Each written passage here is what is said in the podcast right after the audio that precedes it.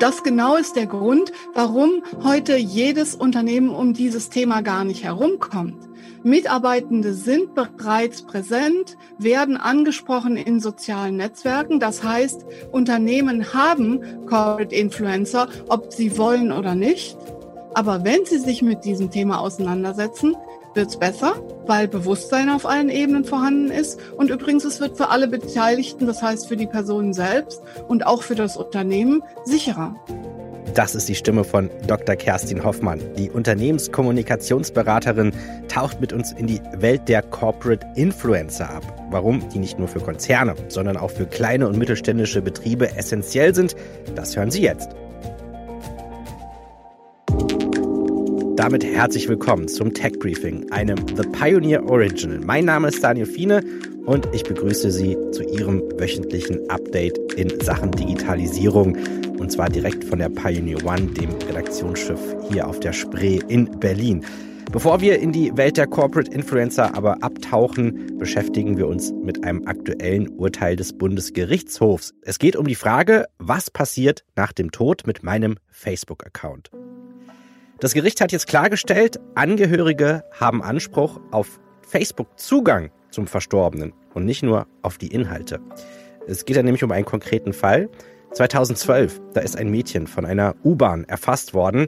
Die Eltern wollten sich die Chatnachrichten ihrer 15-jährigen Tochter genauer ansehen. Sie suchten nämlich nach Hinweise, ob es möglicherweise ein Suizid gegeben hat. Doch Facebook überreichte den Eltern einen USB-Stick Darauf gab es ein PDF-Dokument, das war 14.000 Seiten lang und gar nicht groß strukturiert. Der Anwalt bezeichnete es zumindest als völlig unstrukturiert. Der Rechtsstreit zwischen Facebook und den Eltern geht jetzt schon länger. Im Juli 2018, da stellte der Bundesgerichtshof klar, auch der Vertrag mit einem sozialen Netzwerk wie Facebook ist vererbbar.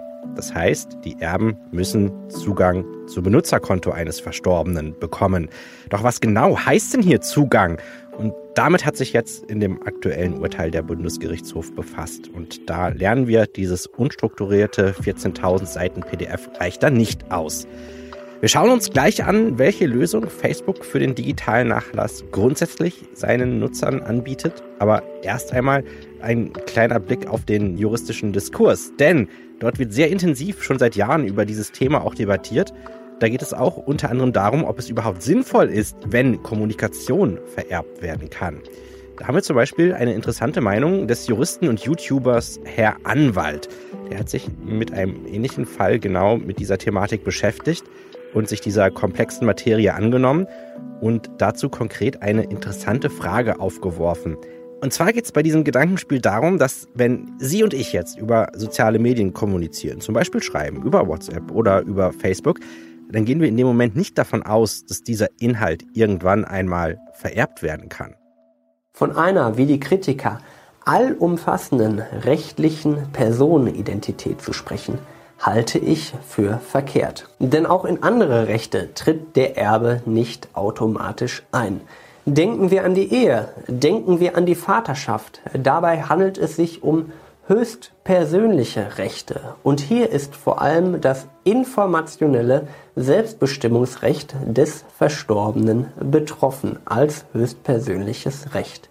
Und da hat der BGH schon mehrfach gesagt, dass ein solches Recht weder abtretbar noch vererbbar ist. Und das Ganze wollen wir noch vertiefen, wenn wir uns das zweite Argument der Kritiker ansehen, die eben sagen, das Ganze sei mit dem Briefverkehr vergleichbar und da hätte ja auch keiner was dagegen, wenn diese Briefe vererbt werden. Denn der tägliche Datenwust aus Facebook und Co ist doch nicht annähernd mit dem analogen Briefverkehr vergleichbar. Weder in der Form noch im Inhalt, geschweige denn von der Menge her. Wir sehen, das Ganze ist gar nicht so einfach. Den Link zu diesem informativen Video ergänzen wir noch in den Show Notes. Dann können Sie ganz bequem sich das auch noch mal in zehn Minuten anschauen und das Thema vertiefen. Ja, aber was sagt Facebook dazu? Facebook gibt jeden seiner Nutzer die Möglichkeit, einen Nachlasskontakt zu verwalten. Und wenn Sie sich das noch nicht angeschaut haben, es ist relativ einfach zu finden.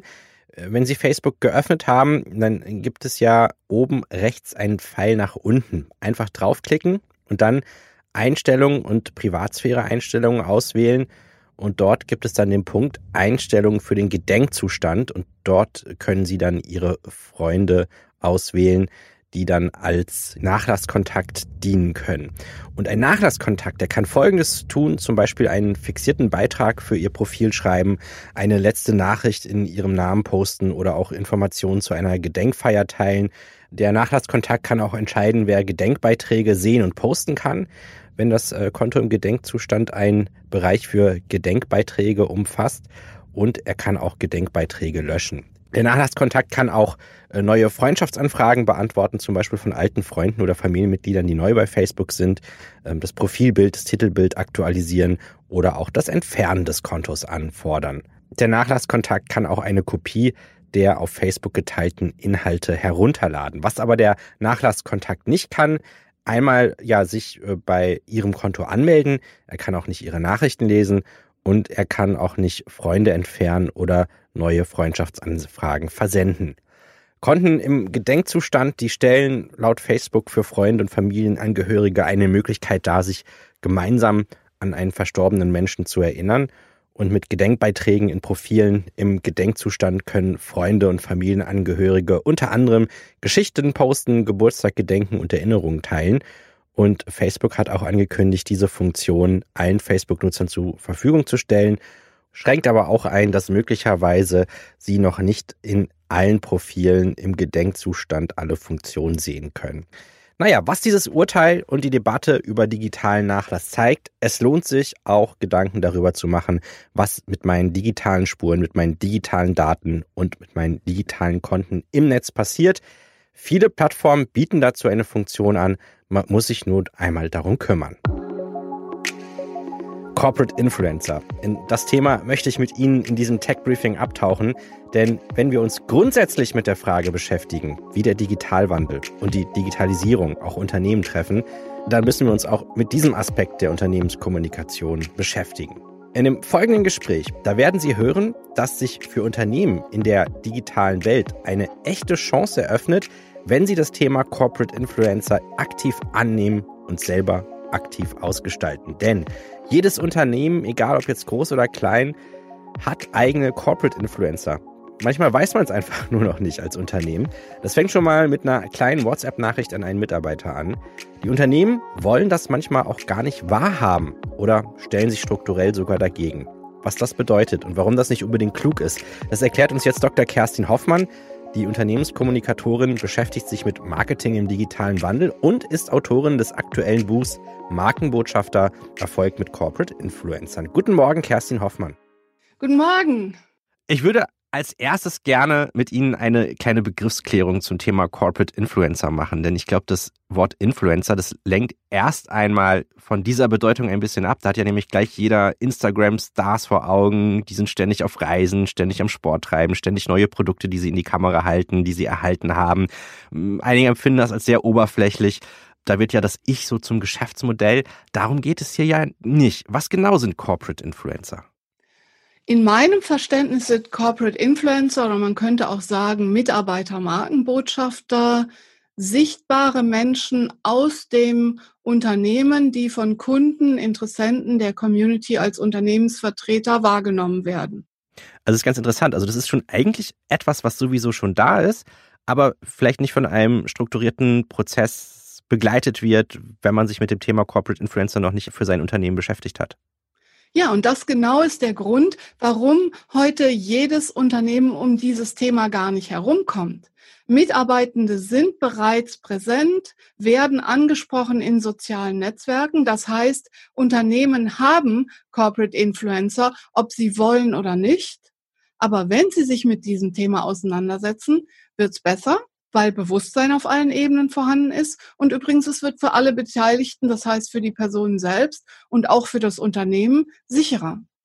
Äh, dann würde ich das auch gerne jetzt mal so die einzelnen Aspekte vertiefen.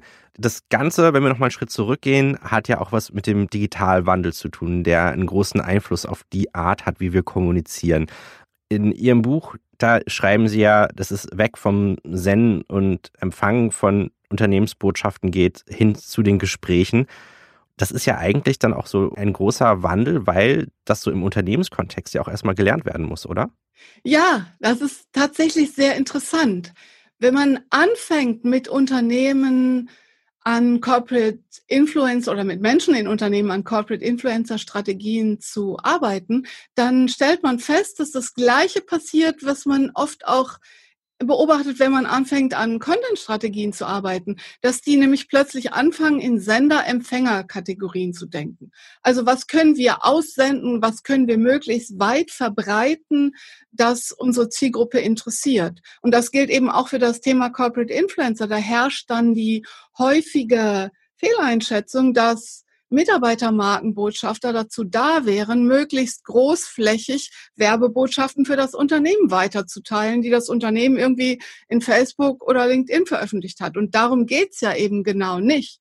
Die Menschen sind ja schon in Gesprächen mit anderen Menschen. Und übrigens auch, was man auch berücksichtigen muss, dass die Zielgruppe oder die Gesprächspartner sich aussuchen, über welche Kanäle sie ein Unternehmen ansprechen. Und im Zweifel, wenn Sie gerade ein aktuelles Anliegen haben und Sie kennen jemanden, von dem Sie wissen, der arbeitet da und die sind mit dem auf Instagram verknüpft, dann nutzen die vielleicht die Privatnachrichten in Instagram oder über Twitter oder über LinkedIn in dem Messenger. Und dann sind wir auch schon mitten in Rechtsfragen denn auch solche Fragen sind zu klären. Worüber darf ich denn überhaupt antworten? Darf ich mit einem Kunden über WhatsApp einfach so kommunizieren in professioneller Hinsicht? Also da gibt's ganz, ganz viel zu klären.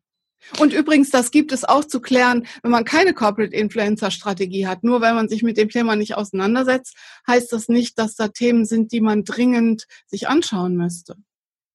Ich glaube, wie man sozusagen das eigene Unternehmen Corporate Influencer Fit macht. Das schauen wir uns gleich nochmal an. Äh, vorher würde ich gerne äh, vielleicht mal auf so ein paar Leuchttürme blicken. Was sind denn so aus Ihrer Perspektive gute Beispiele? Wo wird es vielleicht schon gut umgesetzt, dieses Thema? Es gibt ja einige sehr bekannte Beispiele, etwa die Telekom-Botschafter, die ja interessanterweise eine Graswurzelbewegung sind. Also da haben ja Mitarbeitende selbst gesagt, wir wollen Markenbotschafter, Mitarbeitermarkenbotschafter sein. Und dann gibt es natürlich Leuchttürme, da würde ich herausragende Menschen aus dem Unternehmen sehen. Einige davon habe ich ja in meinem Buch interviewt oder beschrieben und als sehr gutes Beispiel immer wieder genannt wird, beispielsweise Tina Müller von Douglas, die sich übrigens auch sehr, sehr traut, Persönliches zu kommunizieren. Einmal beispielsweise Fürsorge für die Mitarbeitende, aber auch eine persönliche gesundheitsbedingte Auszeit, die sie in diesem Jahr hatte. Hm, Joe Keser wird natürlich immer wieder genannt. Dann gibt es welche, die das schon sehr lange machen, wie beispielsweise Dr. Jörg Ehmer von Apollo Optik oder Menschen, die ihre Sichtbarkeit als selbst aufgebaute oberste Markenbotschafter nutzen, um sich für Benachteiligte einzusetzen, also beispielsweise Sina Trinkwalder von Mano Mama. Dann gibt es natürlich auch ein sehr bekanntes Beispiel, die Otto Jobbotschafter, die jetzt ja seit einigen Jahren schon unterwegs sind und die sich auf das Thema Arbeitgebermarke fokussieren. Und die Beispiele werden mehr und sie werden natürlich auch differenzierter. Man muss immer gucken, was ist denn da tatsächlich gemeint was steht denn dahinter? Oder beispielsweise Daimler, die ja mit Sascha Pallenberg jemanden eingestellt haben, der schon Influencer war, ein sehr bekannter Blogger und der jetzt zum Corporate Influencer geworden ist. Oder Microsoft, die eine sehr äh, wirklich auf allen Ebenen ihre Mitarbeitenden ermutigen, das zu betreiben oder die DATEV beispielsweise im B2B-Bereich, die auch ein Corporate Influencer Programm haben und mit Julia Bangert auch eine sehr sichtbare Vorständin. Da merkt man auch schon, das sind, ist jetzt nicht nur ein Thema für die Chefebene, sondern das geht auch quer durchs Unternehmen. Aber warum ist das auch ein so wichtiges Thema nicht nur für große Konzerne, sondern auch für den Mittelstand oder kleine Betriebe? Ja, gerade kleine Betriebe sind ja meistens oder häufig sehr gut vernetzt. Auch wenn wir jetzt über regionale oder lokale Handwerksbetriebe sprechen, sind die ja tatsächlich sehr, sehr gut vernetzt. Und ich glaube, in den vergangenen Monaten hat wirklich auch der letzte Mensch im letzten Unternehmen gemerkt, dass man ohne digitalen Austausch gar nicht klarkommt, dass man auch die Interessenten, die Kunden über digitale Medien aktuell informieren muss und dass oft ein großer Informationsbedarf ist.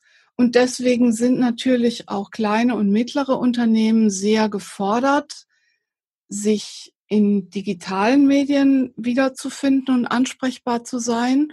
Und natürlich ist es auch so, dass bei Mittelständlern, Kunden, Interessenten, andere Stakeholder.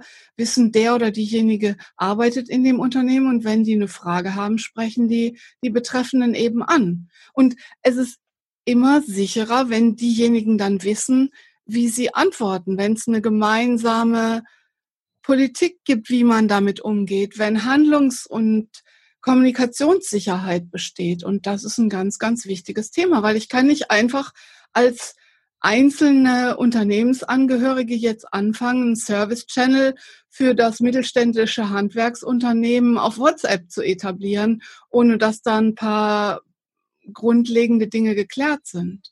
Auf welche Vorbehalte stoßen Sie denn oft äh, in Unternehmen, egal ob klein oder groß, sich stärker für das Thema zu engagieren? Das ist interessant. Es gab, ich mache ja schon seit einigen Jahren mit Unternehmen Corporate Influencer Strategien und bis vor kurzem, so bis Anfang dieses Jahres, habe ich von Mitarbeitenden in Workshops häufiger gehört, ja, ich bin gut vernetzt, ja, ich möchte Corporate Influencer sein, aber bitte nicht in sozialen Netzwerken, bitte nicht in digitalen Medien, nur in physischem Kontakt. Das habe ich seit Beginn der Corona-Krise nicht mehr ein einziges Mal gehört. Das ist ganz interessant. Dann gibt es natürlich auf der Unternehmensleitungsebene Vorbehalte in rechtlichen Fragen. Was passiert denn, wenn die Mitarbeitenden sich sichtbar machen? Und da muss man einfach sagen, es ist viel sicherer, diejenigen, die schon sichtbar sind, zu unterstützen, als das zu ignorieren. Aber der weitaus häufigste Vorbehalt bezieht sich auf Ressourcen. Das heißt, haben wir denn Zeit, das zu machen? Was kostet das denn, so eine Strategie auf die Beine zu stellen? Wie viel Zeit der Mitarbeitenden wird denn da gebunden? Oder da denn die jetzt plötzlich nur noch auf Facebook rum oder tauschen sich auf LinkedIn aus, ohne ihre eigentliche Arbeit zu machen? Das sind eigentlich typische Vorbehalte. Aber wenn man so einige Dinge im Vorfeld klärt, dann gelingt es meistens sehr schnell, da zu zeigen, was wirklich ansteht.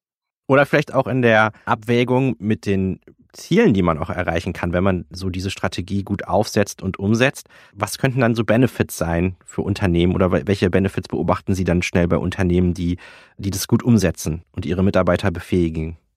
Ja, das ist ein wichtiges Stichwort. Menschen und eben auch Entscheider in Unternehmen tun Dinge ja aus nur zwei Gründen. Entweder sie sehen eine große Belohnung darin oder sie sehen, dass es gefährlich ist, wenn man das nicht macht. Und deswegen geht es einmal darum, typische Ängste zu adressieren und zu sagen, was ihr da befürchtet, ist gar nicht so schlimm, aber an anderer Stelle solltet ihr hingucken.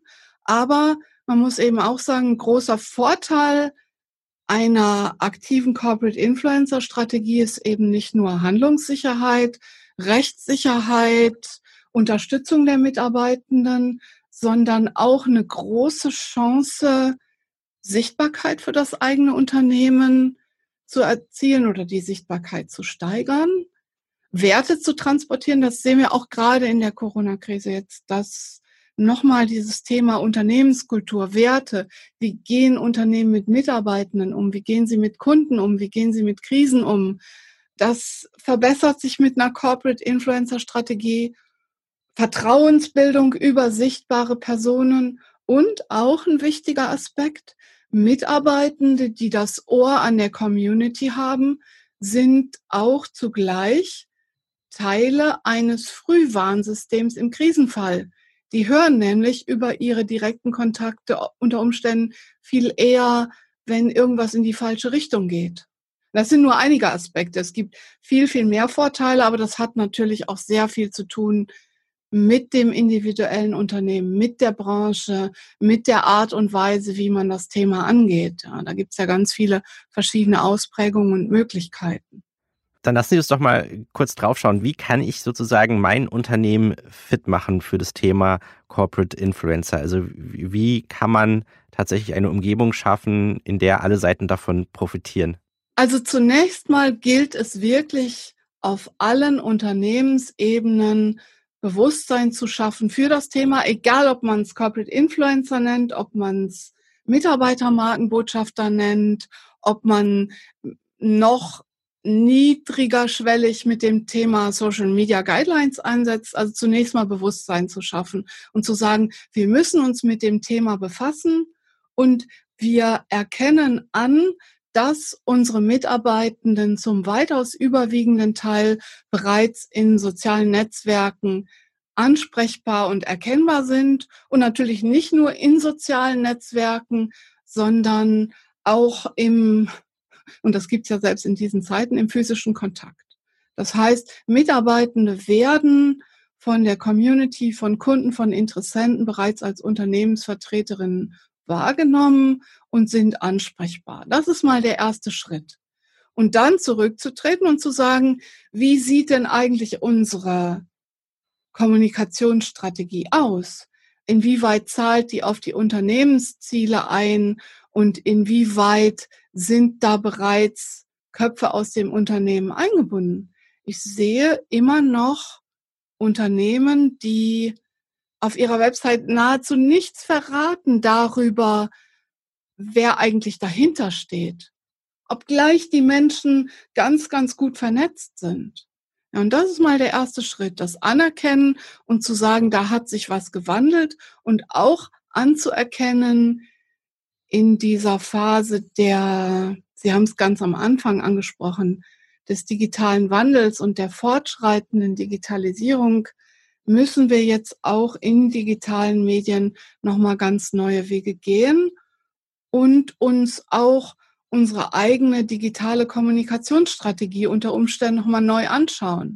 Und die mögliche weitere Schritte, die haben Sie ja auch schön in Ihrem Buch verfasst und auch dargelegt. Und da sage ich erst einmal herzlichen Dank für die Einführung in das Thema Kerstin Hoffmann. Ja, vielen Dank, Daniel Fiene. Mehr von Kerstin Hoffmann gibt es auf markenbotschafterschmiede.de kommen wir jetzt zu meinen High- und Lowlights der Woche. Mein Highlight der Woche beschäftigt sich mit dem Netzwerkdurchsetzungsgesetz, kurz NetzDG. Jetzt im Oktober gilt es drei Jahre. Das Ziel ist es ja, dass Hasskriminalität in sozialen Netzen eingedämmt wird. Es verpflichtet die Anbieter von Plattformen, die mindestens zwei Millionen Nutzer haben, dass Beschwerden über rechtswidrige Inhalte äh, nicht nur entgegengenommen werden, sondern auch, dass sie, wenn es rechtswidrige Inhalte sind, rasch gelöscht werden oder dass der Zugang dazu gesperrt wird. Und mein Highlight ist, dass wir jetzt mal erfahren, wie gut das NetzDG funktioniert aus Sicht der Regierung. In unserem The Pioneer Briefing aus der Hauptstadt von diesem Mittwoch, da können Sie ein Fazit lesen.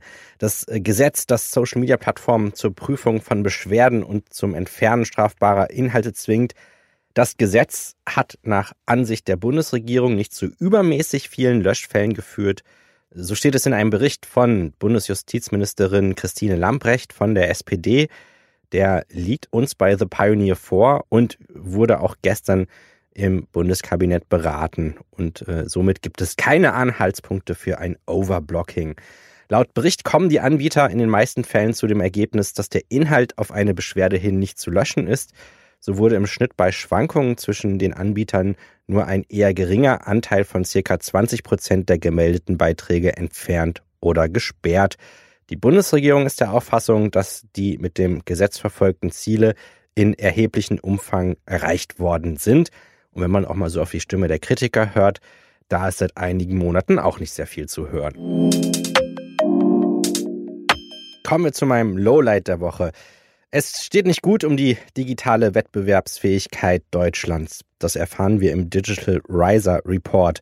Deutschland schneidet im Vergleich zu anderen Industrienationen sogar besonders schlecht ab.